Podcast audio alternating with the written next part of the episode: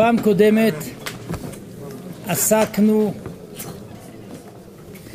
במחשבה האלוקית של חלון ההזדמנויות האדיר של פרשת ההתגלות במעמד הר סיני. והסברנו שפרשת ההתגלות לא ניתן, לא ניתן ספר תורה שהוא ניתן רק בשנת ה-40 או מגילות מגילות לפי הגמרא בגיטין במעמד הר סיני לא ניתנו לוחות הברית הם ניתנו בשלב ב' אז מה היה מעמד הר סיני? מה הסברנו? מעמד הר סיני היה קול אלוקי שהתפרט לשישים ריבון נשמות ישראל והרצון היה שהתורה תיכתב על לוח ליבם של שישים ריבון נשמות ישראל. הדבר הזה הוא מה שיהיה בעזרת השם עוד מעט בנבואת הנביא ירמיהו, שהזכרנו את נבואת הנביא ירמיהו בפרק ל"א, שהנביא אומר הנה ימים באים נאום אדוני, פסוק ל' וחרתי את בית ישראל ואת בית יהודה ברית חדשה לא כברית אשר קראתי את אבותם ביום מחזיקי בידם להוציאם מארץ מצרים אשר המה הפרו את בריתי ואנוכי בעלתי בם נאום אדוני כלומר מדובר על ברית כוחנית. מה תהיה הברית לעתיד לבוא? זאת הברית אשר אכרות את בית ישראל אחרי הימים הם נאום אדוני. נתתי את תורתי בקרבם ועל ליבם אכתבנה. והייתי להם לאלוהים והמה יהיו לי לעם. ולא ילמדו עוד איש את רעהו ואיש את אחיו לאמור דעו את אדוני כי כולם ידעו אותי למקטנם ועד גדולם נאום אדוני כי אסלח לעוונם ולחטאתם לא אזכור עוד. כלומר, לעתיד לבוא אין הכוונה שישימו לי פה על לוח הלב ירשמו איזה מיקרופיל או דיסק אונקי או משהו עם, אה, עם התורה. התורה שתהיה כתובה על לוח ליבי זה הקול האלוקי שיהיה קול פנימי בלוח ליבי. אמר ערימה מפנו, וזו תפיסת עולם עמוקה מאוד, אותה מציאות של הנביא ירמיהו היא הייתה המציאות קודם חטא האדם הראשון. למה? כי קודם חטא האדם הראשון התורה הייתה על לוח ליבו של האדם. וזו תפיסה עמוקה מאוד יותר מדרכים של גדולי עולם. איך העולם יכול להסתדר בלי תורה? ומה התשובה על זה? העולם לא יכול להסתדר בלי תורה. אז איך העולם נברא בלי תורה? מה התשובה על זה? הוא נברא עם התורה. התורה הייתה חלק ממנו. אז למה צריך את מעמד הר סיני?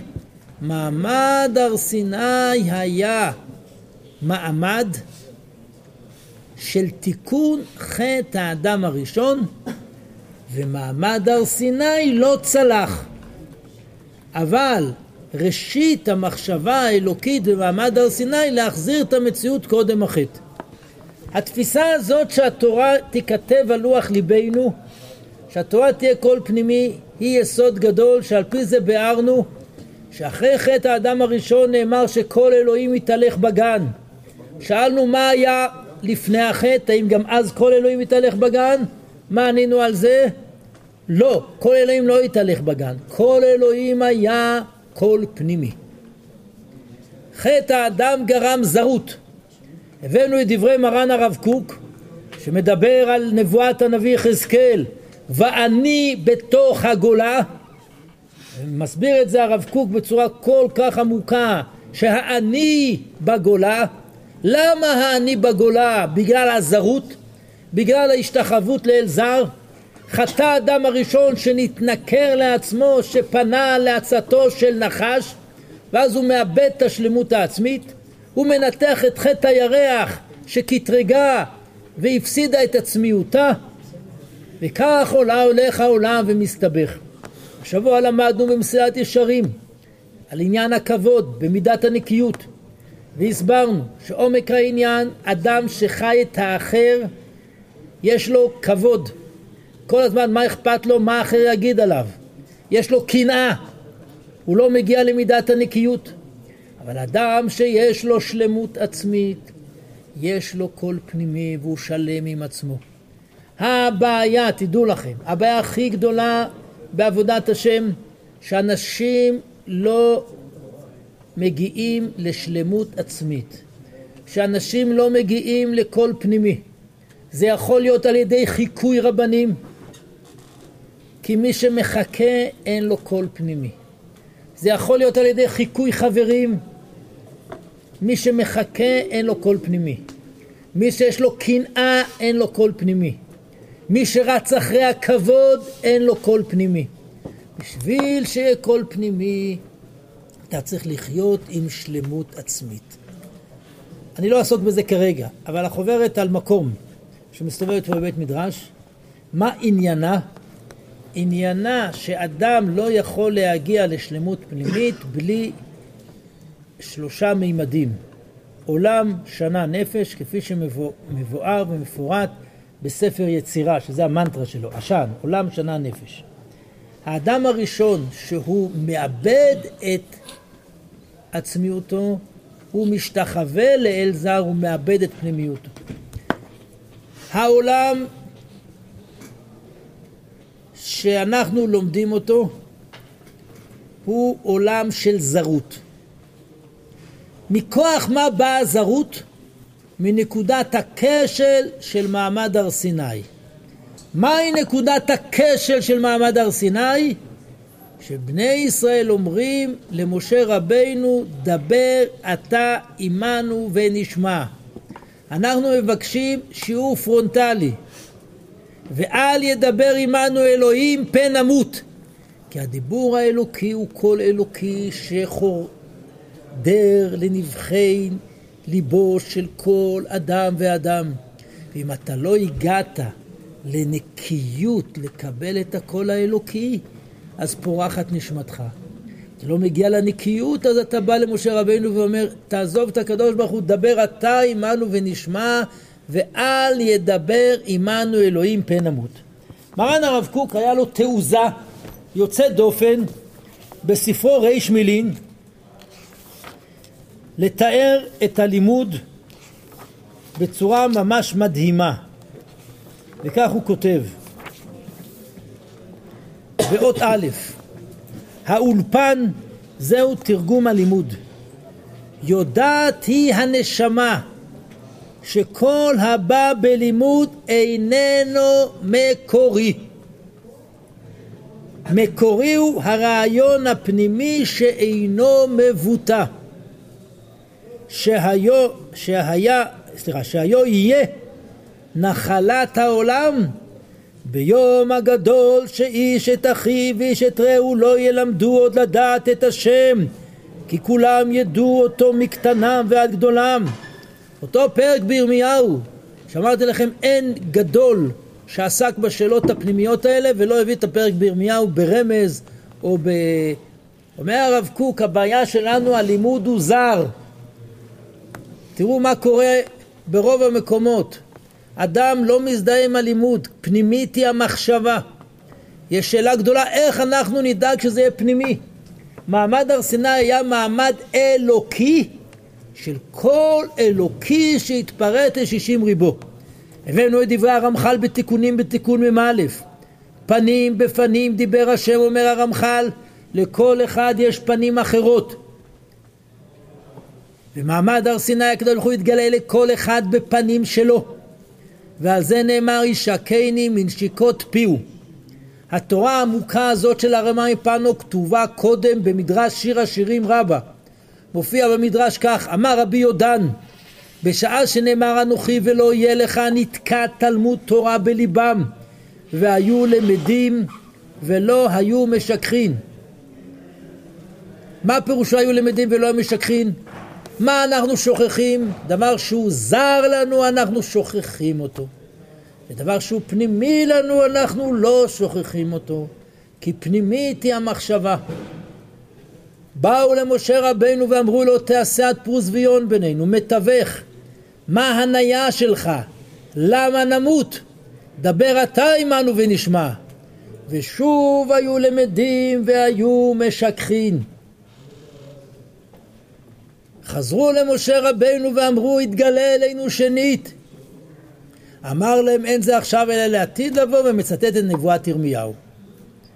כלומר, מעמד הר סיני רצה להחזיר את השלמות העצמית של התורה שהיא תהיה חלק מן האדם והעם לא היה במדרגה כי הם היו עם של עבדים. בלשונו הרדיקלית של הרמ"א מפנו שהוא כותב שהוא קיבל את קבלת הארי מארי סרוג הוא כותב אנחנו חיבלנו בעצמנו שאמרנו דבר אתה עמנו ונשמע ולדבר עמנו אלוהים ומאז ניתנה תורה להיכתב. הכתב הוא חיסרון, כי זה נמצא בחוץ.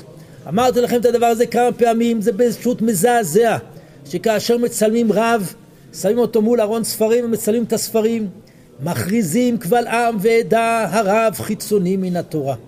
התורה מצויה בספרים ולא על לוח ליבו של האדם.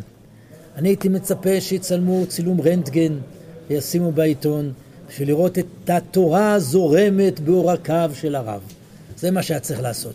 זה פשוט לא יתואר הזרות הזאת של הדבר הזה. עכשיו, אני אגיד עוד משפט ואני אחזור. השאלה הגדולה, אז מה, נגזר עלינו זרות? זה מה שנגזר עלינו? חס וחלילה. לפני שאני אמשיך אני אומר עוד. בדור שלנו, כולם היום מדברים, אני מתחבר, אני לא מתחבר, מתחבר, לא מתחבר. העולם הרבני מאוד כועס על זה. מי אתה שאתה מתחבר? מה זה התורה האלוקית, שכל נבדל. מי אתה מתחבר, לא מתחבר? מה זה הדבר הזה? מה, זה התורה ברמה שלך? הרב עמיטל כתב על זה חוברת, רבנים מסוגים שונים מתרכזים. ואני חושב שהם לא מבינים שהתביעה להתחברות היא חלק מתהליך הגאולה לקראת נבואת ירמיהו. יש בה הרבה קליפות. אני הייתי מעדיף להמיר את המילה התחברות במילת הזוהר הקדוש התקשרות. כי התקשרות לא מורידה את התורה אלא משאירה אותה. הרצון להתחבר הוא רצון כן, הוא רצון אמיתי, ואם הרבנים לא מסוגלים להסביר איך מתחברים, כי התורה זרה גם להם. גם הרב סולובייצ'יק, שרצה לתאר את גדלותו של רב חיים מבריסק, וטען שהוא יותר גדול משאר האחרונים, איך הוא ביטא את זה? מה רב חיים היה נשוי לתורה, ושאר האחרונים היו רק מאורסים לתורה. אני חושב שהוא טיפה הפליג, אני מכיר עוד כמה מגדולי האחרונים שהיו נשואים לתורה, אבל מה עומד מאחורי ההגדרה הזאת? שהמגמה שלנו שאדם יהיה נשוי לתורה, כן, זאת שאלה גדולה, איך אדם יכול להתקשר לתורה? אבל ברור שזה התכלית. לא צריך לשפוך את המים עם התינוק. הרצון הזה, גם אם יש בו קליפות ויש בו דברים מסואבים, שאנשים מורידים את התורה לא לפחות מעשרה טפחים, מורידים את התורה לזבל, זה חמור מאוד. התורה משתלשלת מעולם האינסוף. אבל כמו שמתאר לנו האדמו"ר הזקן, ירדה בסתר המדרגה עד שהתלבשה בלבושים של בני אדם. ולנו יש מגמה שהתורה תהיה חלק אינטגרלי מלוח ליבנו. שהתורה לא תהיה חיצונית מאיתנו. תורה חיצונית זה דבר נורא, כן. זה לא קשור בכלל, והרסיך לי לעולם פירושו שאתה חי עם כיסופים. מכיוון שהתורה היא כמה שתתקרב אתה רחוק, ויש מדרגות עם מדרגות שונות, המגמה שלנו שיהיה כיסופים. גם ביחס לאישה, זו טרגדיה גדולה אם אדם חי עם אישה ומאבד את הכיסופים. לכן אמרתי לכם שמנהג ירושלים לקדש בטבעת כסף, נחשוף נחשפתי. להחסיר לי בחסד וברחמים. כסף זה מידת הרחמים. וזה רעיון עמוק מאוד לקדש בטבעת כסף. ומי שיש לו נפש רוחנית עמוקה, מן הראוי שיחזור למנהג ירושלים, לקדש בטבעת כסף ולא בטבעת זהב. אחרי זה שיקנה לאשתו מתנה של טבעת זהב למיתוק הדינים. אבל ברור שיסוד העניין בטבעת כסף, ברור שזה יסוד עמוק מאוד מאוד מאוד. אבל בואו נמשיך. הדבר הזה של ההתקשרות, כן. אז הרב בעד הנגשת אה, התורה לעם, לפי מה שהבנתי. שכאילו העם יתחברו לתורה.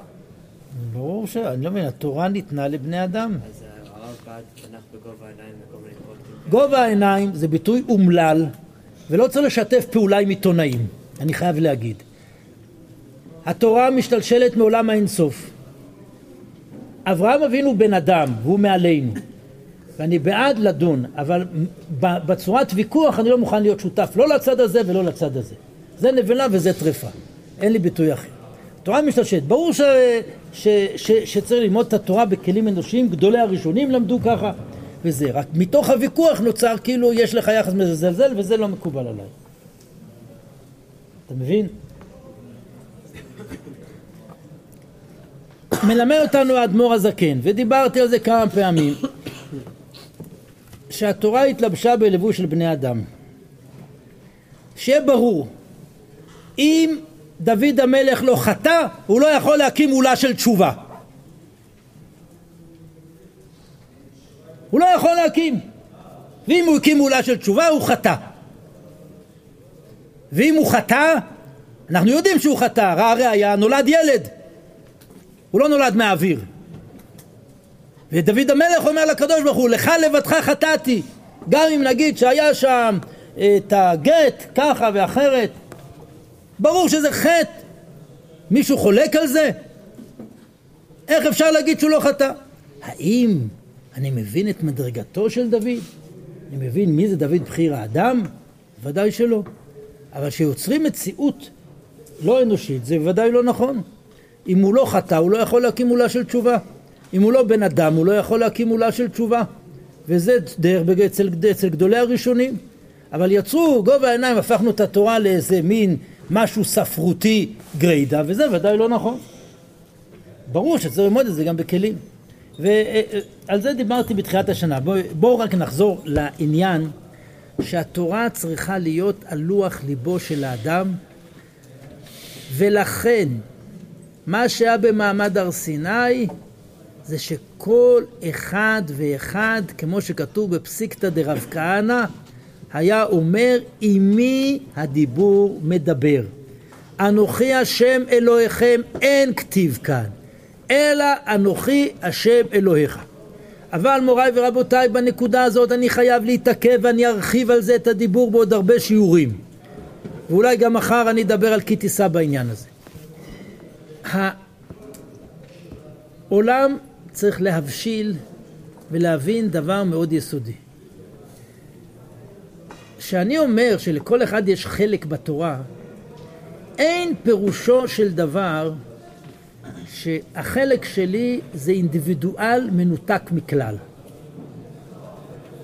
להפך, אם אני אגלם את החלק שלי בתורה על פי שורש נשמתי, אני אבנה את התורה של כנסת ישראל. ואם אני לא אגלם את החלק שלי בתורה על פי שורש נשמתי, ספר התורה של כנסת ישראל יהיה פסול. דברי רבי שמעון, שאם חסר אחד מעם ישראל לא תינתן תורה, מה הוא אומר? שהתורה היא לא כמו אצלנו שנותנים שיעור פרונטלי וכולם שווים, אלא הקדוש ברוך הוא יש ביכולתו לעשות מה שאין בכוח בשר ודם לעשות. מה יכולתו של הקדוש ברוך הוא לעשות? יכולתו של הקדוש ברוך הוא לדבר בו זמנית עם שישים ריבו ולהגיע למעמד של ארבע עיניים עם כל אחד ואחד.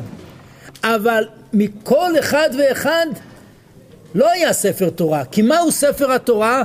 עם ישראל הוא הספר התורה. כשאנחנו אומרים קודשא בריחו ישראל ואורייתא חדם זה עמוק מאוד. מה פירושו של דבר? שאם אדם באמת לומד תורה אז הוא בונה את התורה של עם ישראל.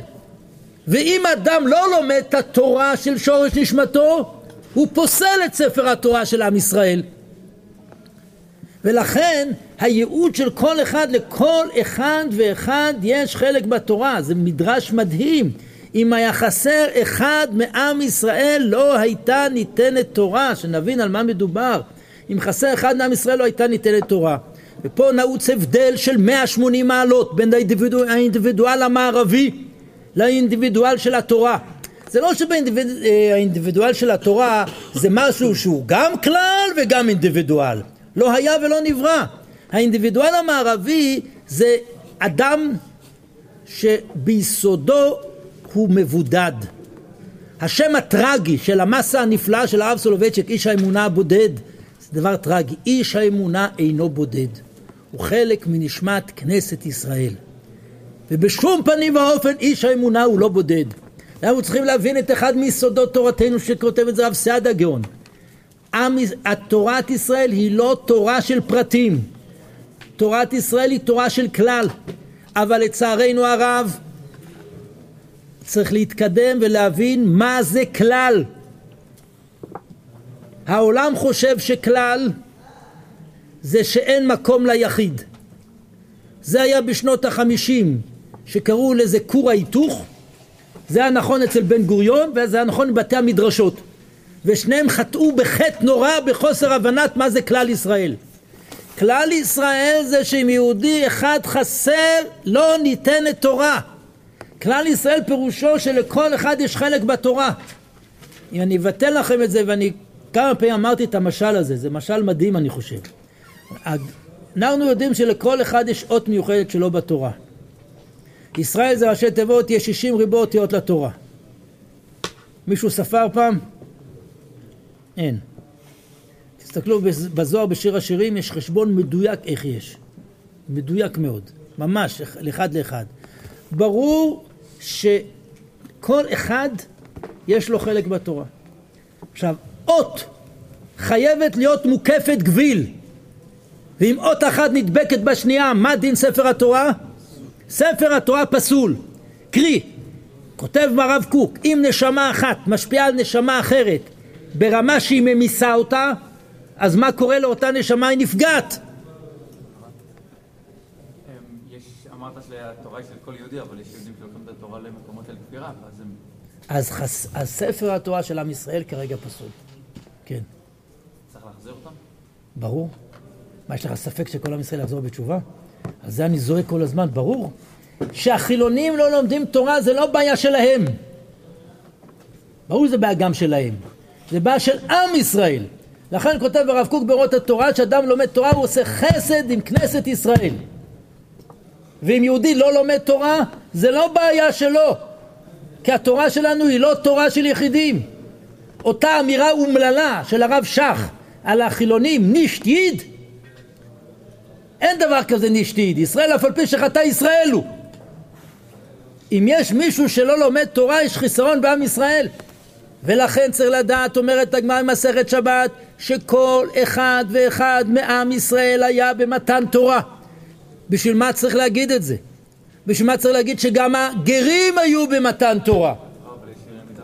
מה? שמה? נכון.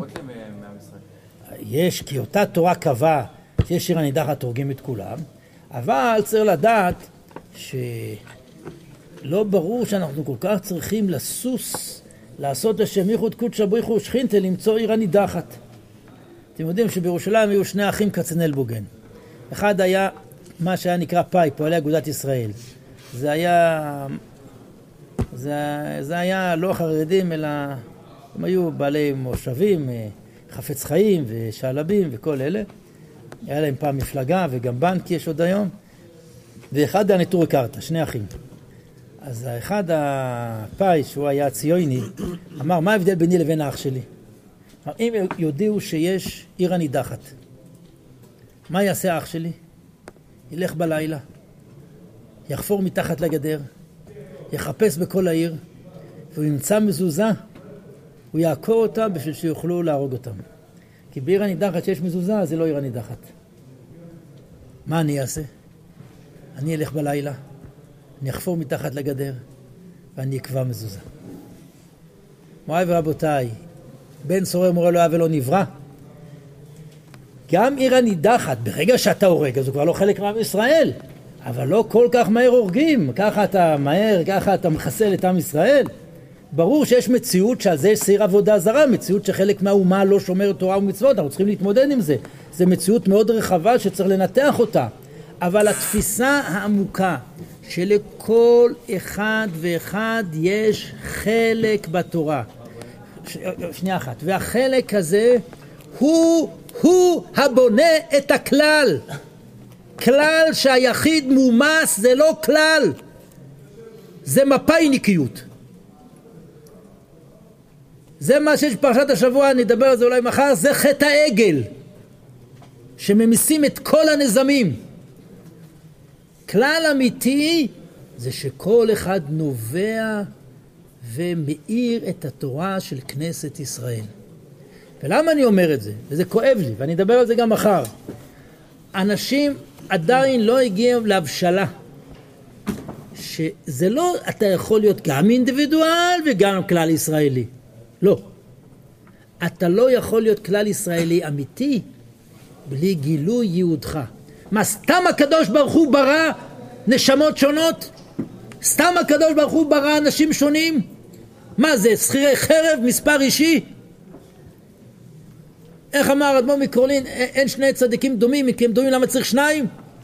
סתם יש כל אדם. כל אדם צריך לדעת שיש לו ייעוד שאין למישהו אחר. זו תפיסה בסיסית ביותר שאנחנו צריכים לדעת. לכל אחד יש ייעוד שאין למישהו אחר. פעם קודמת הבאתי גם את הרמב"ם במורה, נכון? הספקתי פעם קודמת. הבאתי? אם הרב אומר שכל אות, שכל אחד מישראל הוא אות, וכמובן שאם כל אות, לא משנה מאיפה, אם היא נפסלה, אז היא פוסלת את הספר תורה. אבל נגיד אנחנו יודעים שיש אות שמרכיב שנמצאת, A שנמצאת במילה בהמה ו-A שנמצאת בשם השם נגיד. גם בעולם יש כאילו, אמר כל נשמה היא אות כאילו, אבל יש כאלה שיותר או פחות, או שבבסיס כולם שווים. אז, אז אני אענה לך על זה. על השאלה. אבל לפני זה אני אגיד משהו שהוא, שהוא אחת הבעיות של הדור שלנו. נניח אדם שמע את השיעורים שלי, למד את הגר"א, שאמר שכל אחד היה הולך לנביא, והנביא היה אומר מה הדרך שלו המיוחדת שלו בעבודת השם, ואיזה בייניש, פנטזיונר, שיעור א', החליט, וואי, מצאתי את האות שלי בתורה. מה הוא עושה? רץ לארון הקודש, לוקח סכין יפני, חותך את האות שלו, ורוקד, הנה, מצאתי את האות שלי בתורה. מה צריך לעשות לאות הזאת? לגנוז. מה צריך לעשות לספר התורה? לגנוז. הבנתם? גילוי החלק שלי בתורה זה חלק מתוך היותו חלק מספר התורה. מבינים? זה החלק שלי בתורה. מתוך היותו חלק מספר התורה של כנסת ישראל. זה החלק שיש לכל אחד בתורה. בגלל שעם ישראל אמרו דבר אתה עם נשמע, זה נהיה רחוק. אבל אני רוצה להתעסק כרגע ולהסביר בצורה רחבה מה קורה היום.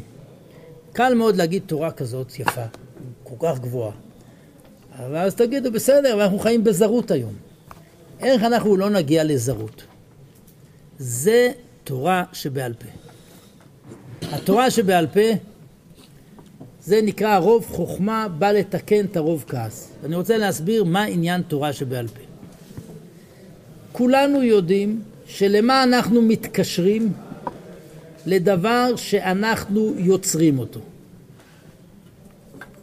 דבר שאדם מקבל במתנה, הוא לא קשור אליו. זאת האמת. לדעתי זאת אחת פעם היה לי תוכנית לבנות ישיבה שאת בית המדרש אני אבנה עם התלמידים. כי אמרתי, אחרי זה הם ילמדו הרבה יותר טוב, הם יהיו קשורים ברמ"ח איברים לבית המדרש. היה לי תוכנית אפילו גדולה, איך לדאוג שהתלמידים יבנו את בית המדרש מההתחלה ועד הסוף, רק הבעיה שאחרי שהם יגמרו, מה יהיה לתלמידים אחרי זה? אז מה, כל פעם לבנה עוד בית מדרש, עוד בית מדרש, אז יהיה שם, נראה לי... הגענו ל-80 ישיבות הסדר. מה? ככה הגענו ל-80 ישיבות הסדר. כן, אבל אני צריך כל הזמן לעבור דירה בשביל לבנות. אני מתכוון ברצינות, דבר שאדם יוצר הוא חלק מזה. מה אחת הבעיות הגדולות, ושיסלחו לי האורחים הנחמדים, השבושים שפה, של הישיבות התיכוניות. למה, לצערי הרב, הם לא מספיק אוהבים את התורה. לא פגעתי בכם, נכון? מה? התבטאתי בעדינות, נכון? אני אגיד לכם למה. כי רוב מה שהם עושים, הם פסיביים והם שומעים שיעורים. מפסיביות של שמיעת שיעורים, אתה לא יכול לקנות קניין תורה. עולם הישיבות לסוגיו השונים יצר יצירת מופת, שרוב הלימוד בנוי על לימוד עצמי, ולא סתם לימוד עצמי, אלא לימוד שיש בו יצירה וגילוי, ואז התורה נהפכת להיות חלק ממך. אין לי ספק, אין לי שום ספק, שישיבה, שתלמיד נכנס מהבוקר עד ערב לשיעורים, הוא לא יקנה קניין תורה. הוא יכול להיות פנסיונר בבית אבות לקראת המוות. קשר בינו לבין התורה לא יהיה כלום. בשביל לקנות קניין תורה אתה חייב לעמול. דבר שאדם עמל עליו, מגלה בכוחות עצמו, נהפך להיות חלק מקניינו. זה מה שאומרת הגמרא. כי אם בתורת השם חפצו, ובתורתו יהגה יומם ולילה. שואלת הגמרא זה תורת השם או תורתו? אומרת הגמרא, בהתחלה זה תורת השם, אחרי שהוא לומד זה נהפך להיות תורתו. לכן אני הייתי מציע לכל אחד שישב ויכתוב ספר עבודת השם לעצמו, לא בהכרח לפרסם. הספר הזה יכול להיות מורכב מהרכבה של דברים, ממחשבות. אדם צריך להיות לו דבר שנקרא בלשון הגמרא תורה דיליי, והרב קוק פיתח את זה מאוד. אדם שאין לו תורה דיליי, התורה שלו מן השפה ולחוץ. בשביל שהתורה לא תהיה מן השפה ולחוץ, אתה חייב להיות חלק אינטגרלי מן היצירה. ואם אתה חלק אינטגרלי מן היצירה, התורה היא לא זרה שלך, כי כל מה שאדם עמל. הגמרא, המדרש אומר שכאשר משה רבינו שבר את הלוחות, אמר לו הקדוש ברוך הוא, אם אתה היית חוצב אותם, לא היית שובר אותם. אני חוצב שנאמר כל השם חוצב להבות אש. קום פסול לך. אנחנו נתח את, את הפרשה של פסול לך. ברגע שמשה פוסל, זה נהיה חלק ממנו. ברגע שאתה מקבל מתנת חינם, זה לא חלק ממך. ותורה שבעל פה עניינה עמל בשביל לקנות את התורה בזיעה, בכוחות עצמיים, כן. כן, כן? אני בטוח, כן. אתה לא צריך להוציא ספר, אתה חושב שליצור זה להוציא ספר. תצאו מהראש הזה, מוריי ורבותיי. כל אחד יש לו גילוי בתורה שלו שאין למישהו אחר. אם אתה שואל, אני חושב שכן. ואני אומר לכם, שכל התורה שלי זה בזכותכם. אני רק רואה את הפרצוף שלכם, מכל אחד שמעקם את הפרצוף יש לי חידוש. באמת, מתגלים לי המון דברים כל הזמן בגללכם. אין לי ספק בזה שלכל אחד יש חלק בתורה. אתה חושב שליצור הכוונה לכתוב עכשיו ספר ולהוציא בהוצאת ידיעות אחרונות. תצאו מהראש הזה כבר. כי אתם חיים את האחר ולא את השלמות העצמית. זה לא קישור ללימודים, לא... קשה לקרוא לזה, כאילו זה אנשים, אני לא לא מדבר חשיבת פנייה לאינטלקטואלים, יש אנשים שבאמת לא... אתה יודע, מה- מה יצירתם בתורה? אני אני תמה, אם אנחנו מדברים על התורה בתור איזשהו מאמץ אינטל- אינטלקטואלי. גם מאמץ אינטלקטואלי. מה? לא רק, יש, יש בתורה, כן, אני, אני חושב שכל בנייך לימודי השם, כן. אין לי ספק בזה. כל בנייך לימודי השם. חד משמעית. לכל אחד יש חלק בתורה. מה החלק שלו בתורה זאת שאלה, אבל לכל אחד יש חלק בתורה. יש חלק שהוא יכול ללמד אותך. ותדעו לכם שהזלזול בעמי ארצות ובעלי בתים של עולם הישיבות צריך לעשות על זה תשובה גדולה. כן, אתה יכול ללכת לאנשים פשוטים וללמוד מהם הרבה מאוד, הרבה מאוד. השבוע הייתי, יש פה ביישוב לא עלינו תינוק בן שנה ורבע, טבע בדלי מים, ו... והלכתי לשם, אה, אה, אתמול זה היום, אני לא זוכר, ש... אה, הלכתי לשם ודיברתי, אני חייב להגיד, קיבלתי מהם המון. תאמינו לי, את הקדיש הוא לא ידע לקרוא אבא. קיבלתי המון, כן, קיבלתי המון. מה יש לכל אחד לגלות בתורה? זה כל אחד וה, והגילוי שלו בתורה. אבל כן, יש לכל אחד לגלות בתורה עולם ומלואו. עולם ומלואו יש לכל אחד לגלות בתורה. לא כולם צריכים ללמוד אותו דבר, זה אני מסכים איתך, זה ודאי אני מסכים איתך. אבל להגיד שיש אנשים שאין להם חלק בתורה, לא. כל בנייך לימודי השם. במפורש, כל בנייך לימודי השם. כן. כשאתה אומר שאדם צריך לגלות את התורה, באמת אפשר להגיע למצב שאתה יודע מה וואו. זה החלק הכי מסובך, זה לא מיליון דולר, זה שאלת איך אתה מגלה את החלק שלך בתורה. זה עבודה לכל החיים. באמת, זה אתה שואל טוב. לא כאילו אני. חושב שאפשר להגיע לזה גם. אין לי ספק שאפשר להגיע לזה. אבל זה דורש המון עמל. המון המון עמל ויגיעה בתורה. ואני חושב שמי ש...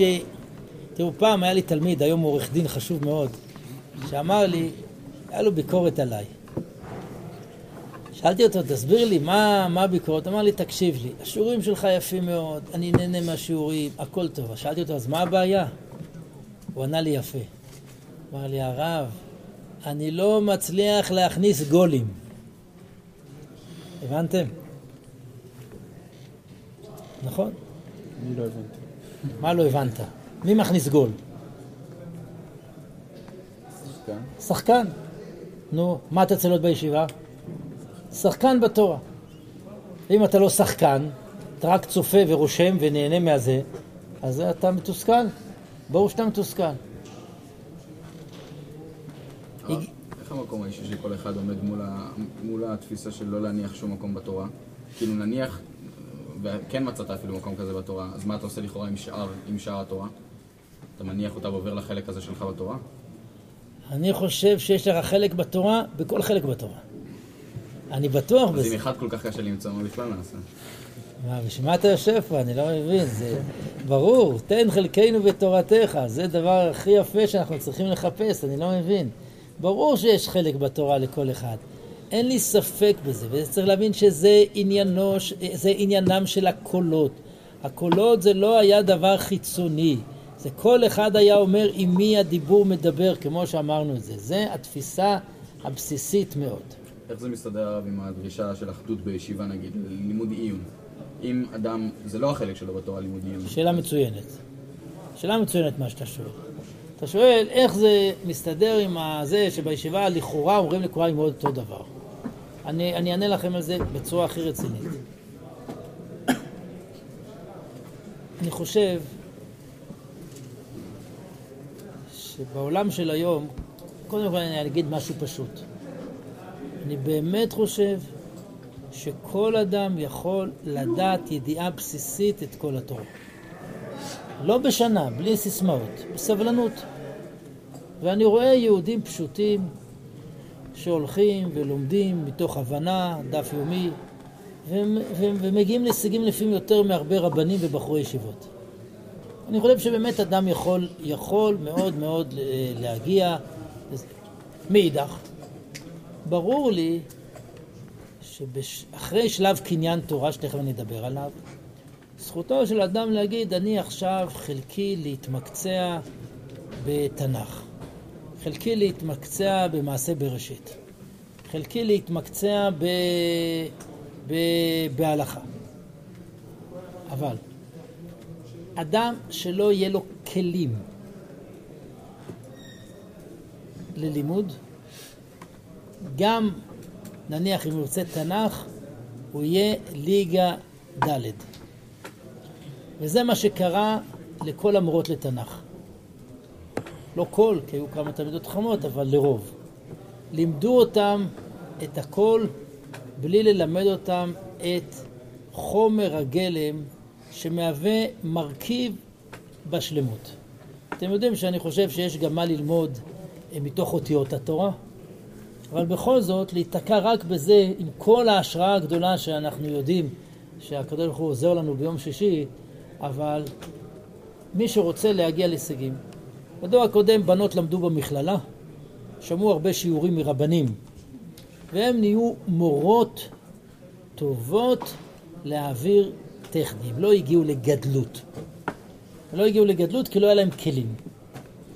ואני חושב שבשנים הראשונות הלימוד העיוני הוא נותן לך כלים מדהימים להתעסק בכל תחום אחר.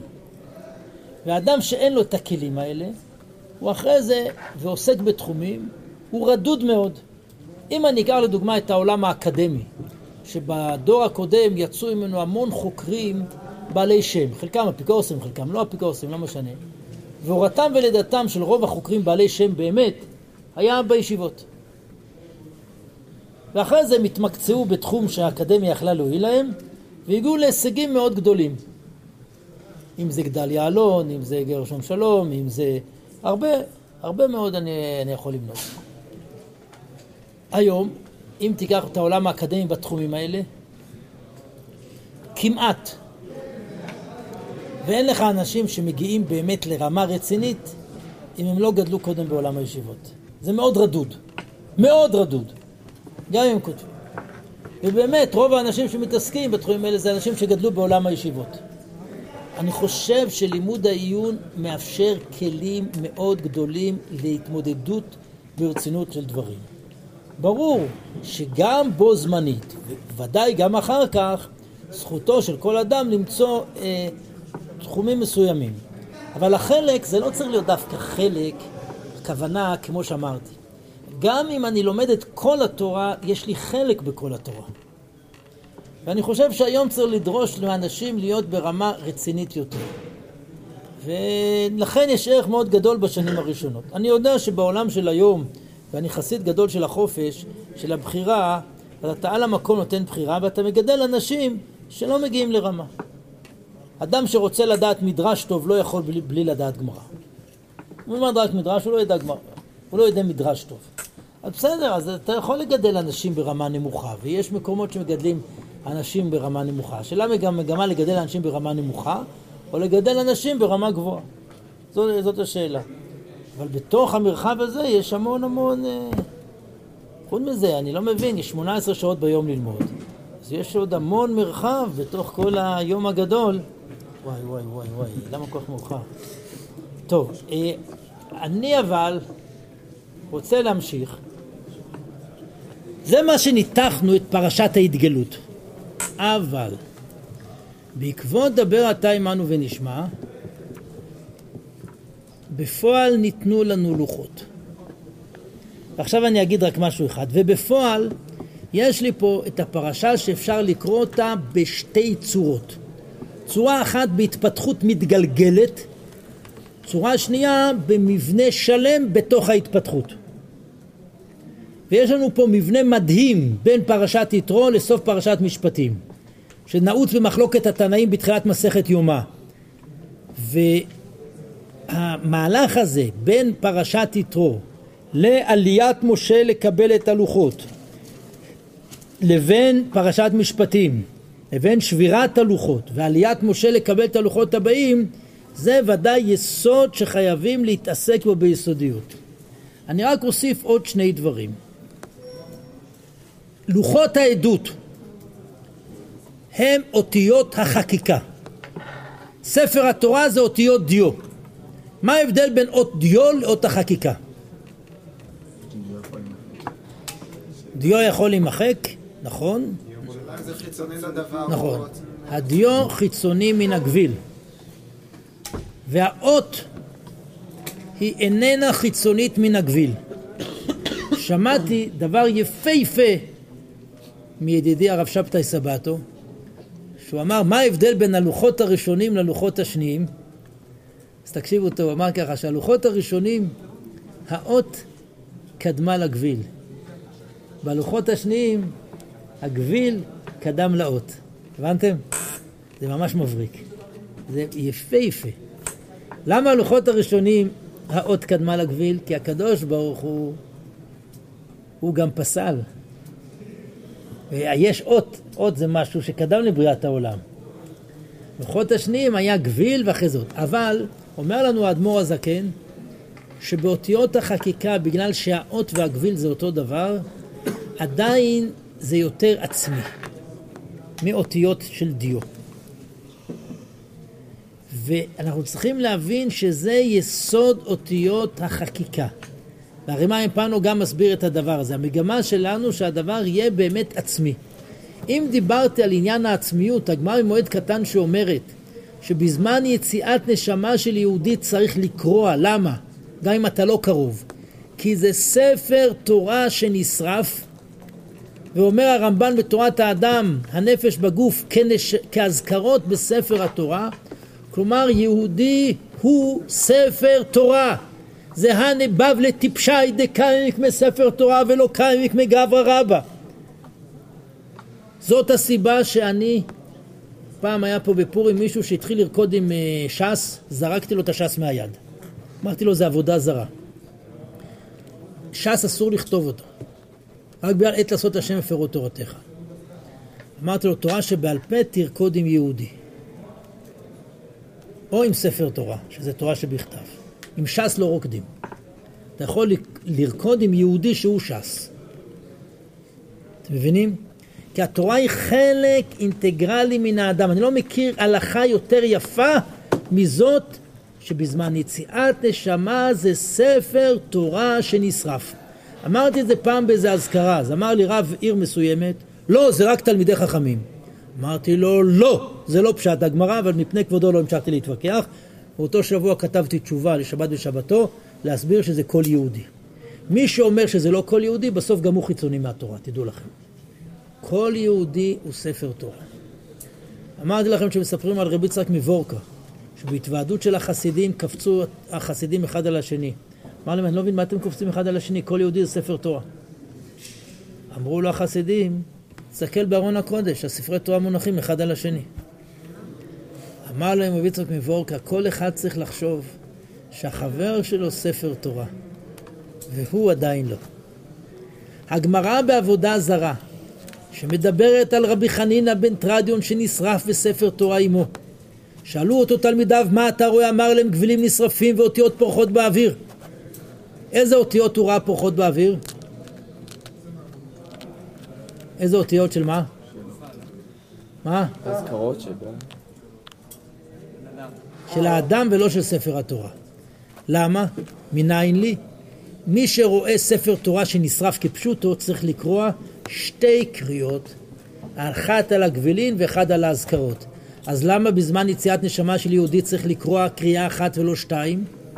התשובה שלי מאוד פשוטה. ספר תורה שנשרף, האותיות נשרפות. ויהודי שנשרף, הגוף שלו נשרף, והתורה שלו נשארת. כאשר רבי חנינא בן טרדיון אמר, מה אתה רואה? אמר להם, אני רואה גבילים נשרפים ואותיות פורחות באוויר. הוא ראה את תורתו פורחת באוויר. לא את הספר תורה. ספר תורה נשרף, כי זה חיצוני. אבל מי שתלמיד חכם באמת, רבי חנינא בן טרדיו,